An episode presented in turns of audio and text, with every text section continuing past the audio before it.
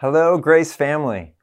It's Ryan here, and I have some wonderful news to share. As we successfully uh, fulfilled 100,000 meals this last weekend, and they are on their way down to Venezuela as we speak. It's a long process, but it should be getting there in a month or to a month and a half.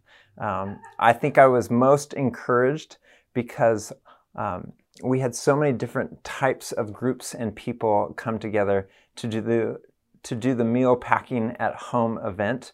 Um, we had people come out of quarantine to grab their kits to go back home. We had uh, families do it. We had families and neighbors do it. We had home gatherings do it. Uh, we had so many different types of groups to come together, and it was fun to see some of you because I haven't seen you in so long. Uh, drive through our, our, our pickup process and send you on your way, and then have you drop it back off. So I felt like man, here's an event that we can all get behind. And you did. And I, am so proud of our Grace uh, family and our Grace community as we were the kingdom of God in this instant. We were literally God's hands and feet preparing these meals. And even though we weren't all together, um, we, we all contributed. And so for that, I am so thankful that we are still able during this time to find ways to encourage one another and to be the body of Christ and so, um, if you want to know more, we got some more things that everybody can contribute to and come around uh, in the next few weeks. So I'm sitting on it. I'm not going to announce it uh, just yet, but do do listen uh, and look for some upcoming emails from me because I'm sure you'll want to participate in what we have to come. Uh, this morning we're continuing talking about the kingdom of God, and so if you would pray with me right now. Heavenly Father, we we need you now more than ever. Um, we uh, are running and we are growing weary, and it's in those moments that you will pick us up and you will restore us and you will keep us. Lord, we need your strength. Uh, if there's ever been a time that we can go, we can't do this on our own. I feel like these are one of those times that the church can sit back and watch you move in far greater ways um, than we could ever dream and imagine. Lord, would you unite us in prayer as we come from all different points uh, over the world, even as this goes out uh, to some of our missionary friends? Lord, would you unite us in prayer? Um, and would you hear our prayers for you to move and to strengthen us and to embolden us in our faith that we may proclaim that you alone are God and Jesus is alone the way to salvation. Lord, would you um, give us opportunities to share our faith, whether it's on the phone or an email or um, outside at a coffee shop with a friend? God, uh, give us those opportunities to, to love you and to serve you in this way. In Jesus' name, amen.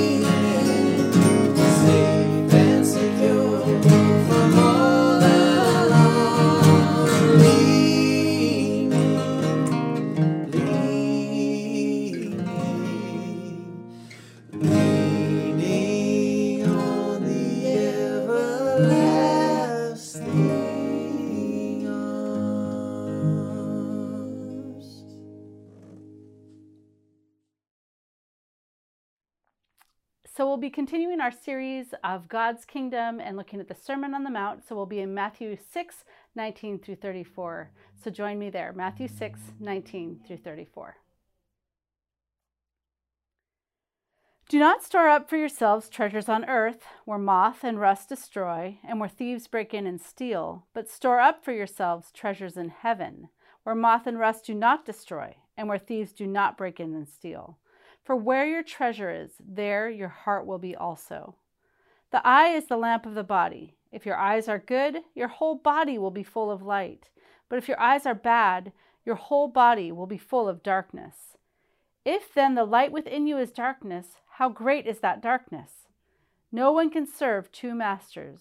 Either he will hate the one and love the other, or he will be devoted to the one and despise the other. You cannot serve both God and money. Therefore, I tell you, do not worry about your life, what you will eat or drink, or about your body, what you will wear. Is not life more important than food, and the body more important than clothes? Look at the birds of the air. They do not sow or reap or store away in barns, and yet your heavenly Father feeds them.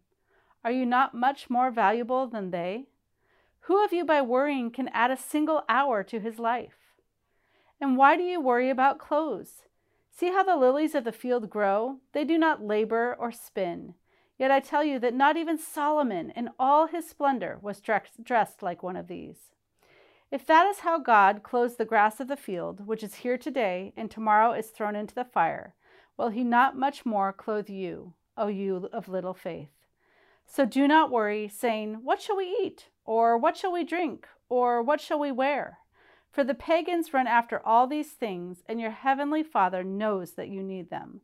But seek first his kingdom and his righteousness, and all these things will be given to you as well. Therefore, do not worry about tomorrow, for tomorrow will worry about itself. Each day has enough trouble of its own. This is the word of the Lord. Well, we are right in the middle of this great kingdom sermon of Jesus, is where he's inviting us into kingdom life. And there's really no better way to sum this up than in verse 33 Seek first God's kingdom and his righteousness. That's what this is all about. It's about, first off, seeking God Himself, pursuing Him, loving Him, serving Him, worshiping Him, obeying Him, and then pursuing the righteousness that He calls us into. And if we wonder what that looks like, that's what Jesus has been showing us all through this sermon. It's, it's a life of dependence on God, it's a life where we hunger and thirst to be more like God, it's a life of meekness, of peacemaking, of justice. It's a life of pursuing purity. It's a life of truth speaking. It's a life where we love our enemies. It's a life where we pray for those who persecute us. It's this utterly different way of being in the world. And so, really, in chapter 5, Jesus lays out that kingdom life. And then, what he does in chapter 6 is he addresses two other pursuits that most often get in the way of the pursuit of God's kingdom. And they're, they're these first, the pursuit of human praise, which we looked at last week, and then the pursuit of worldly wealth, which we'll look at today. And these are two of the greatest temptations, two of the greatest distractions that can sidetrack us from the single minded pursuit of God's kingdom. And what Jesus is doing in this passage is he's trying to invite us into the simplicity of living for God's kingdom alone. But the way he does it is he actually speaks words that are intended to create a crisis moment for us.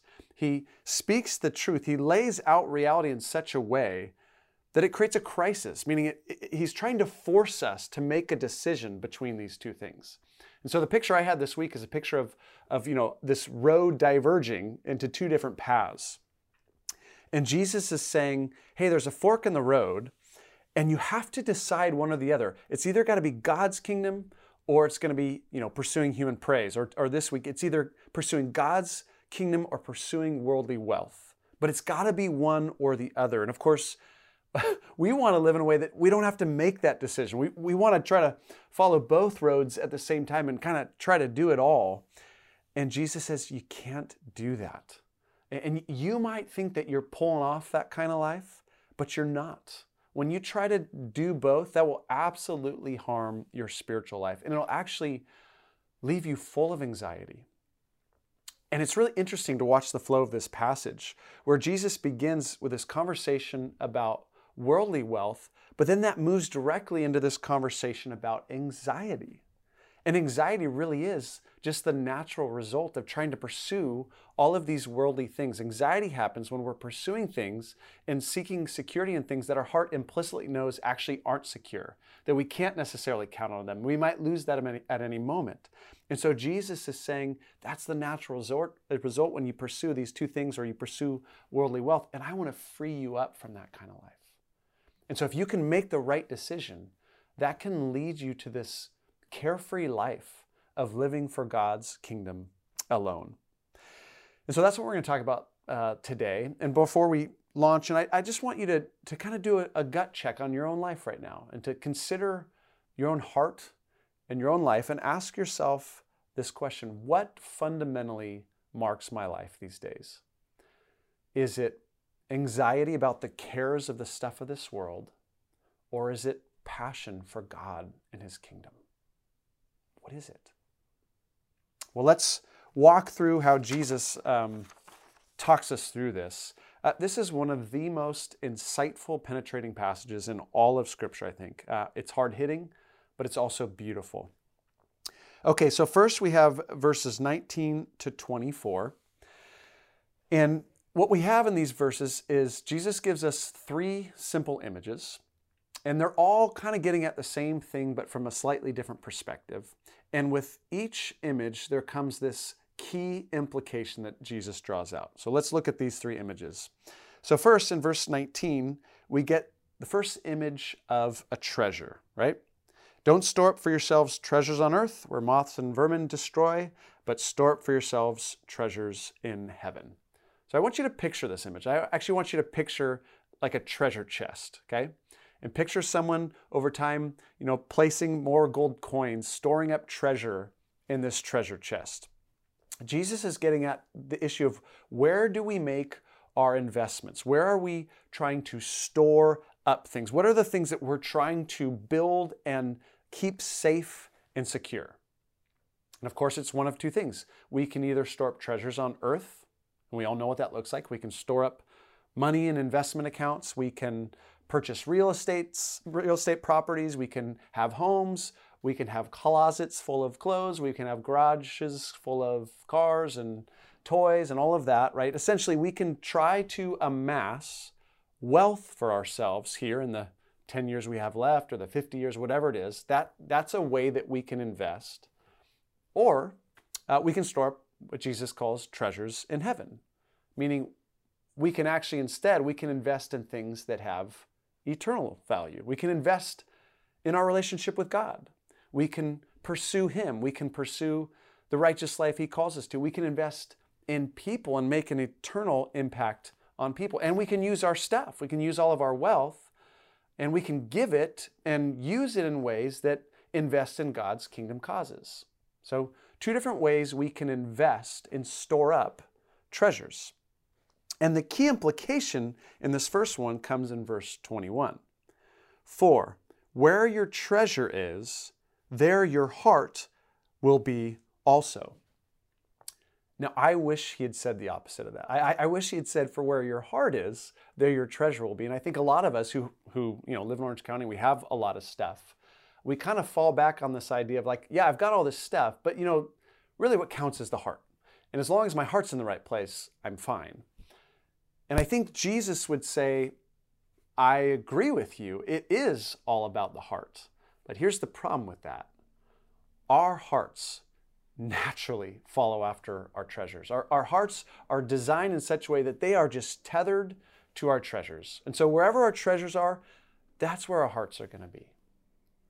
And so, you know, if you are making a bunch of worldly investments, I guarantee you that is where your heart's going to be. And every one of us, you know, who's ever bought a home for the first time, or whoever's chosen to do a, uh, a house remodel, right, or bought a new car, or is invested in a new stock, um, we all know this from experience. It's absolutely true. When we make these investments, our hearts just get tied to those investments. It's just it's just how it works.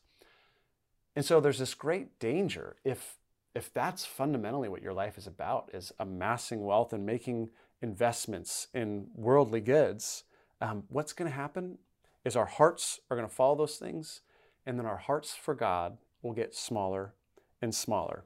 And we probably won't let go of Him, we won't stop believing in Him, but our spiritual lives will lose passion, they'll lose power, they'll lose focus.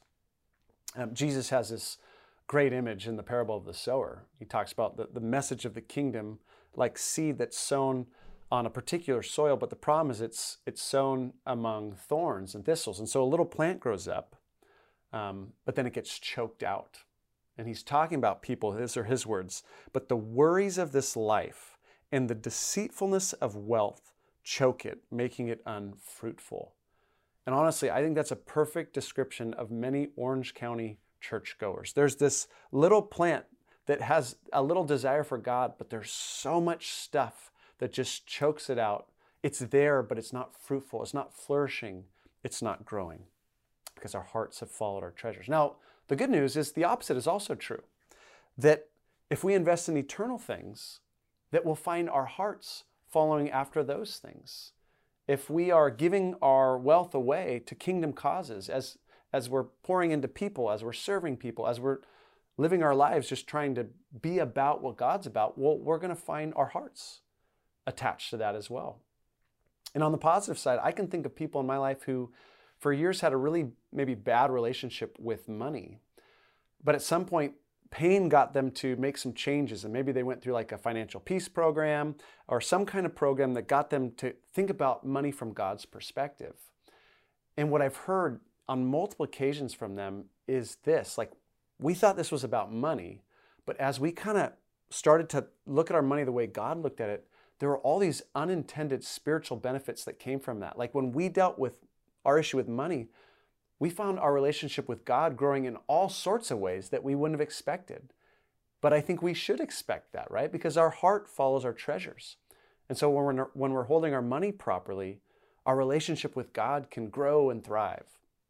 Okay, so that's the first image treasure. And Jesus is creating a crisis, right? And he's calling us choose to treasure God's kingdom first.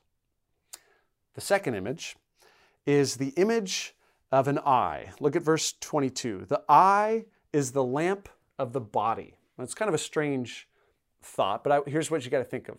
Think of your eye looking at something. There's some some, you know, object out there and light is coming from that object through your eyes and then that light is then shining through the rest of your body. The, the eye is like a lamp shining into your body. And what I think Jesus is trying to get at is to have us consider what are you what are you looking at? Where's your focus, if I can put it that way? What are you giving your attention to? What is occupying your thinking? And in the context, of course, the question is this Are you always focused on worldly wealth and possessions? Do you spend a lot of time online, for instance, right? Shopping for things. Is, is your Amazon cart already always full of, you know, 30 things in it? Uh, are you always looking into when the next upgrade is coming? Are you always thinking about how you can make more? Are you always thinking about how am I going to hold on to what I already have? Or is your focus on God's kingdom? Do you wake up each day and go, I just, I want to seek the Lord today. I want to love Him. I want to see the moments of my day as opportunities to serve people, to invite God into what I'm doing, to be about what He's about. That's what I'm thinking about, right? Where's your focus? Jesus is asking. And here's the key implication of the second one what you focus on will radically impact the rest of your life. Here's what he says in verse 22 If your eyes are healthy, right, if your focus is right, your whole body will be full of light. But if your eyes are unhealthy, your whole body will be full of darkness. Right? When your focus is merely on temporal things, on money and possessions, it will absolutely have a harmful effect on the rest of your spiritual life. That's just the way it is. And Paul lays this out so clearly in 1 Timothy 6, talking about people whose main focus is wealth. Listen to these hard hitting words. People who want to get rich fall into, fall into temptation and a trap, and into many foolish and harmful desires that plunge men into ruin and destruction. For the love of money is a root of all kinds of evil. Some people eager for money have wandered from the faith and pierced themselves with many griefs. Now, he's talking about not just the fact of having money, but people whose focus is to get rich, people who love the idea of getting rich. And he says, in no uncertain terms, if that is your focus, that will ruin your spiritual life. And I would bet some of you could share stories from your past of when that was your focus and how that absolutely ruined your spiritual life and how God has used that to, to change you and change your focus onto Him. And again, the opposite is true. When we choose to focus on God, when we give our attention to God, to His Word, to His kingdom, that's going to have this beautiful spiritual benefit in the rest of our lives. That's going to grow our spiritual lives. I mean, if that's our focus day after day, over time, God will bless that. And we will have these spiritual lives that are rich and full. I was thinking of, you know, Paul's image in Galatians 5 of the fruit of the Spirit, right? This is the fruit when we give our attention to the Spirit over time. The fruit of the Spirit is love, joy, peace, patience, and so on. And honestly, I look at just those first three fruit love, joy, and peace. And in the end, that's, that's what I want for my life. Like, I, I want a life where I'm loving people. I want a life that's full of joy. And I don't want to be anxious all the, all the time. I want to be content and peaceful. And money cannot buy any of those qualities. Only a focus and a surrender to God's Spirit can do that. So Jesus creates a crisis and he says, focus on God's kingdom, not on worldly possessions. And then the third image is the image of a servant in verse 24. No one can serve two masters. So I want you to try to picture a first century household servant in a large estate uh, somewhere in the Mediterranean near Israel. And you picture the servant, they're running around, they're, they're cleaning things up, they're preparing meals, they're basically having to do whatever it is that the, uh, the property owner wants them to do. And in the image, you're the servant. And so here Jesus is getting at this fundamental question who do you serve? God or money? And I feel like Jesus goes for the jugular on this one. I mean, Jesus confronts an expectation or an assumption that all of us have. We all live with this assumption. Here's the assumption we live with I'm in charge of my life, right? I'm in control of my life, and my money and my possessions are here to serve me, right? My home, my car, my clothes, my toys, my investments, they are all here to serve me and make my life happier or more secure or more fulfilled or whatever. And Jesus says, yeah, not, not quite so simple. that, that's actually not true. Because here's the problem all that stuff, um, it ends up controlling you. And when you look to that stuff to give you security, to give you satisfaction, it starts to own you. It starts to, to enslave your heart. And it absolutely starts to dictate the actual decisions you make with your life it becomes your master. It's just the way we are. We're worshiping creatures and we will serve something. And wealth can absolutely end up becoming our master. Most of us don't want to accept this, right? Um, but Jesus says it's true. And the key implication here, then, of course, is how he ends in verse 24 you cannot serve both God and money. You cannot have two masters. Ultimately, you will give your heart you will give your will to something. When push comes to shove, you will. And most of us want to say, I can do both, right? No, I, I think I'm doing both pretty well. And yet there will be moments in our lives where we'll hit a crisis and we'll have to decide. They might be small moments, they might be big moments. And in that moment, we'll realize who is my God? Like, who do I actually serve? When push comes to shove, who has the priority in my life? Of course, we have a dramatic example of that in the story of um, uh, the rich young ruler, right? Who was this guy who, man, who loved God, I think. Uh, in, at least to an extent, and, and thought he was living the righteous life. I mean, he was obeying God's commands. This guy would have been respectable. This guy probably could have been an elder at Grace. I mean, he was a guy that we would have looked at and said, there's a good man. But Jesus intentionally creates a crisis moment. And he says, Here's what I want you to do I want you to sell your stuff, and I want you to follow me. In the crisis, revealed for this man something he never knew, which was that all along his wealth was, was his God. And that will happen to us in various ways. But Jesus is calling us serve God alone. Man, don't let this stuff own you. It's just stuff, right? Don't let it own you. Serve God alone. Okay, I know that's a lot. I still got a little bit more.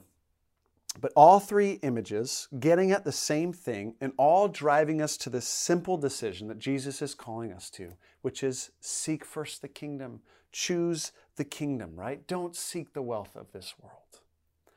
Okay, so now I want to just step back and, and, and I want you to feel the flow of this passage, okay? So in 19 to 24, Jesus is calling us to this either or decision. Now, I want you to imagine you're one of the, the hearers of this. And imagine hearing this and going, All right, I'm in. I, I see what you're saying. I get that. I, I agree. You're, you're right in what you're saying. And so I'm in, Jesus. I'm going to do this. I'm going to I'm going to seek your kingdom first. I'm going to seek your righteousness. But but if I choose to do that, like if I say that's going to be my thing, that's what I'm going to go after, who's going to take care of my life? Right? Like if I'm focused on your kingdom, I'm focused on your uh, righteousness, there's still things in my life that need to be taken care of. I, I maybe have a family or I've got needs. And who's going to take care of all of that? And of course, you already know this, but Jesus' answer is, well, who else but your heavenly Father who loves you, right? That's what he says. Look at verse 32.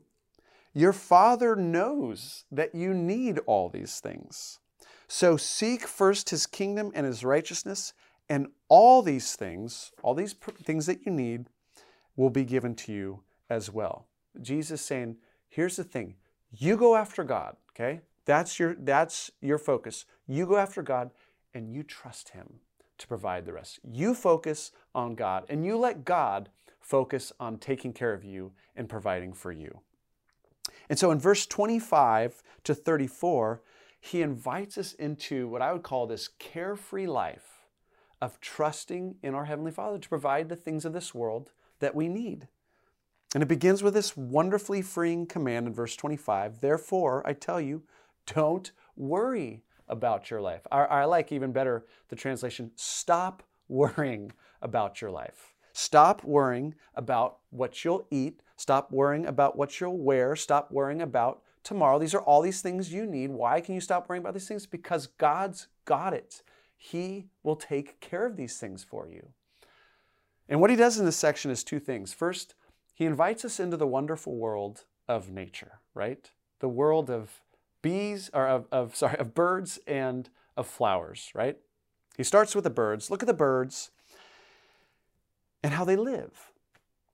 And you know, um, birds actually work hard. Birds are busy, but birds don't worry. And birds don't store up for the future, do they? Birds just take each day as it comes. They are trusting that when the next day comes, they'll be what they need for that day. Much like Israel had to receive manna from God in the wilderness one day at a time. And guess what? Birds have everything they need from God, right? And then he invites us to consider flowers. Flower, flowers don't labor, they don't toil, they don't put on makeup every day, they're not constantly worrying about what they're going to wear, and yet they are dressed beautifully by God. He clothes them. Jesus says, Look at the birds, look at the flowers. Guess what? They're doing just fine. They've been doing fine for thousands of years, and God cares about you so much more than them. Now, there's an assumption that Jesus is making here that I think is fascinating. And here's the assumption it's God's responsibility to feed us and to clothe us and to provide for us. And I think most of us don't believe that. I think most of us think, no, it's, it's my responsibility to feed myself, to clothe myself, right? To provide for myself or, or my family. And I think Jesus would say, no, it's not your responsibility to do those things. it's your responsibility to work. you are called to work. You are created to work and to partner with God in, in this world that He's making through our jobs and our professions and occupations. We're absolutely responsible to work. But it's not our responsibility to provide for ourselves. We work, we do the things God calls us to, and we leave the responsibility of actually providing up to God. It's an interesting little distinction Jesus makes. So Jesus invites us into the world of nature. And then finally, and I love this, he's so practical. Jesus confronts us with the worthlessness of worry, doesn't he? Look at verse 27. And can any one of you, by worrying, add a single hour to your life? Right? Anxiety is such a funny strategy. When we anticipate a problem coming up, we, we go, hmm, what should I do about this problem? I know. I'll worry about it. That'll fix things. And Jesus is like, that is an utterly worthless strategy. And he also reminds us hey, guess what?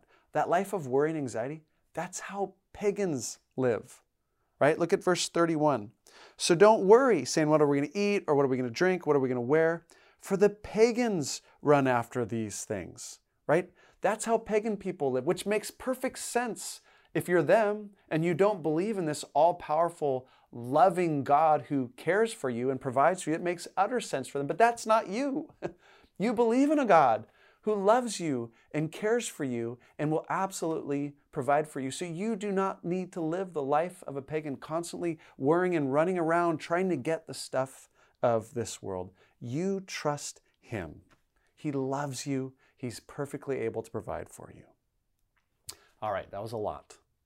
So I leave you with Jesus' thesis today seek first the kingdom of God, seek first his righteousness, and all these things that you need, he's going to provide for you. So, I leave you with the question I started with What marks your life these days? Is it anxiety for the stuff of this world, or is it passion for God and his kingdom? Let's just take that question to God in prayer. Well, whenever we encounter Scripture, the posture we ought to have is Lord, what is it that you have for me in your word? We do this because our Heavenly Father speaks to us through His word. 2 Timothy 3 16 and 17 puts it this way, and I really like how Eugene Peterson paraphrases these verses. It says, Every part of Scripture is God breathed and useful one way or another showing us truth, exposing our rebellion, correcting our mistakes, training us to live God's way. Through the Word, we are put together and shaped up for the tasks God has for us. And I really like how that ends. Through the Word, we are put together and shaped up for the tasks God has for us. So, as you took in today's teaching, what might the Lord be impressing upon your heart? And how do you want to respond to that? Or to take from Peterson's words, how might the Word of God be wanting to shape you up for the tasks He has for you? Well, I don't know how all this is hitting you, but I know for me, I have a lot of room for growth in regard to the things that we have been talking about today. And three responses come to mind. First, maybe the work for you here is one of confession. Do you find yourself too enamored or too attached to earthly treasures? And when you consider how much of your time, your heart, and your affections are occupied with longing for, acquiring, maintaining, and managing your earthly treasures, does that seem like a reasonable allocation given what Jesus is calling you to here? And this can be really hard because very often we create these well worn grooves in our life, a way of living day in and day out that focuses on and feeds our appetite for earthly treasures. And it can be hard to get yourself out of that kind of groove. And so for us, the work here is confession, confessing to our Heavenly Father these tendencies, these attachments, and these patterns that we have He knows these things anyway, but confession is the first step towards a process of transformation. Or maybe you find yourself worrying about your provision. And one thing I know is true worry and anxiety about having enough is not confined to the, uh, the poor. It exists across the socioeconomic spectrum, and carrying the burden of worry and anxiety can be oppressive. Kierkegaard said it well No grand inquisitor has in readiness such terrible tortures as anxiety. And that certainly is true. So, do you find yourself racked with worry and anxiety? And maybe the work for you is to surrender your, your grip and trust God. Since life itself comes directly from God, why should we worry? He gave you life, and He will maintain it as long as He wills. If there is a God who has given us the great gift of life, and He has, we don't need to be anxious about the little things we need day by day. May this be your prayer then. Or maybe the work for you is a different kind of surrender. Maybe it's a surrender of your hold on things, a surrender of your hold on wealth, but for the sake of others. Maybe God is calling you to new vistas of generosity, a generosity that reflects a settled commitment in the Lord, a generosity that reflects an acknowledgement that all you have is actually a gift from God, on loan to you, to use in such a way that reflects His heart for the world. Can you identify with one or more of these possible responses? Well, let's just take some time to bring whatever it is to the Lord. This is an opportunity to say, Lord, here I am. You know my struggle. You know my need. You know where I need to grow. Help me, Father. Give me the perspective I need. Give me the courage I need. Give me the trust I need. So let's do that together. Now.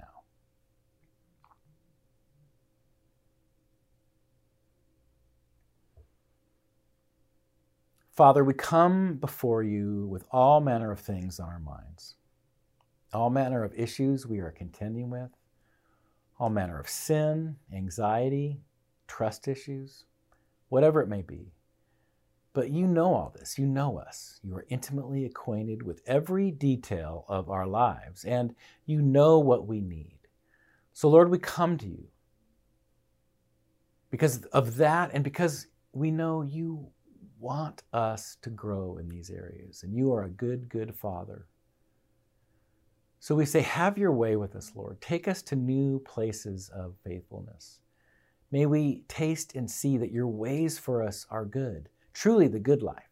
Lord, we don't want to be deceived by this world and the empty promises of the things of this world.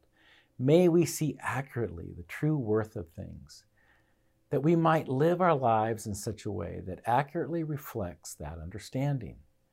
Thank you for your patience with us. Your mercy and grace overflows to us, and we are grateful. And we pray this in the name of Jesus. Amen. My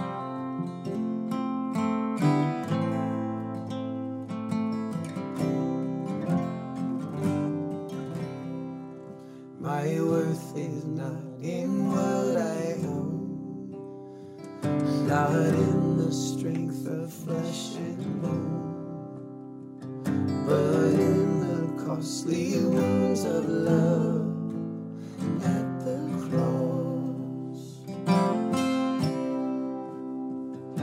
My worth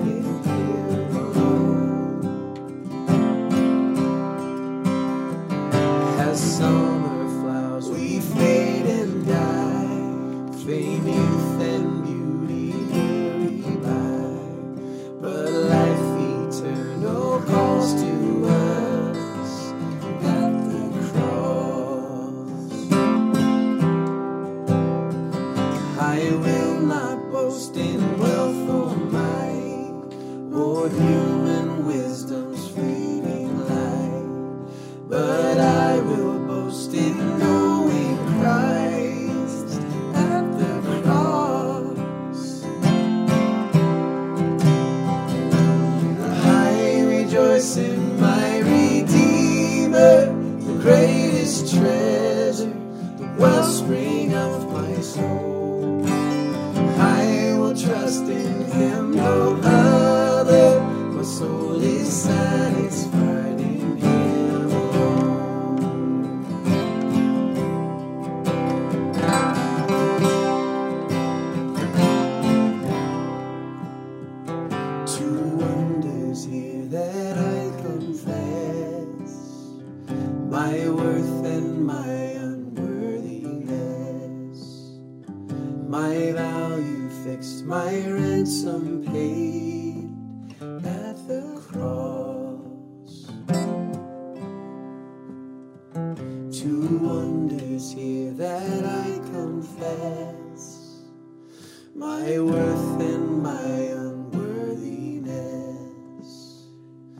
my value fixed, my ransom paid at the cross. I rejoice in my Redeemer, the greatest treasure, the wellspring of my soul. I will trust in him, no other. My soul is satisfied in him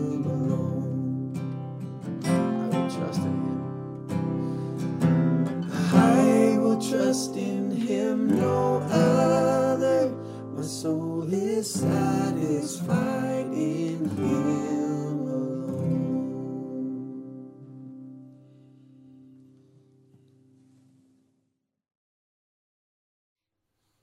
Well, we hope you've been encouraged today by the teaching, and we invite you to continue the conversation with the discussion questions after this video. And as you seek the Lord this week, we pray that you would just experience His blessing. May the Lord bless you and keep you.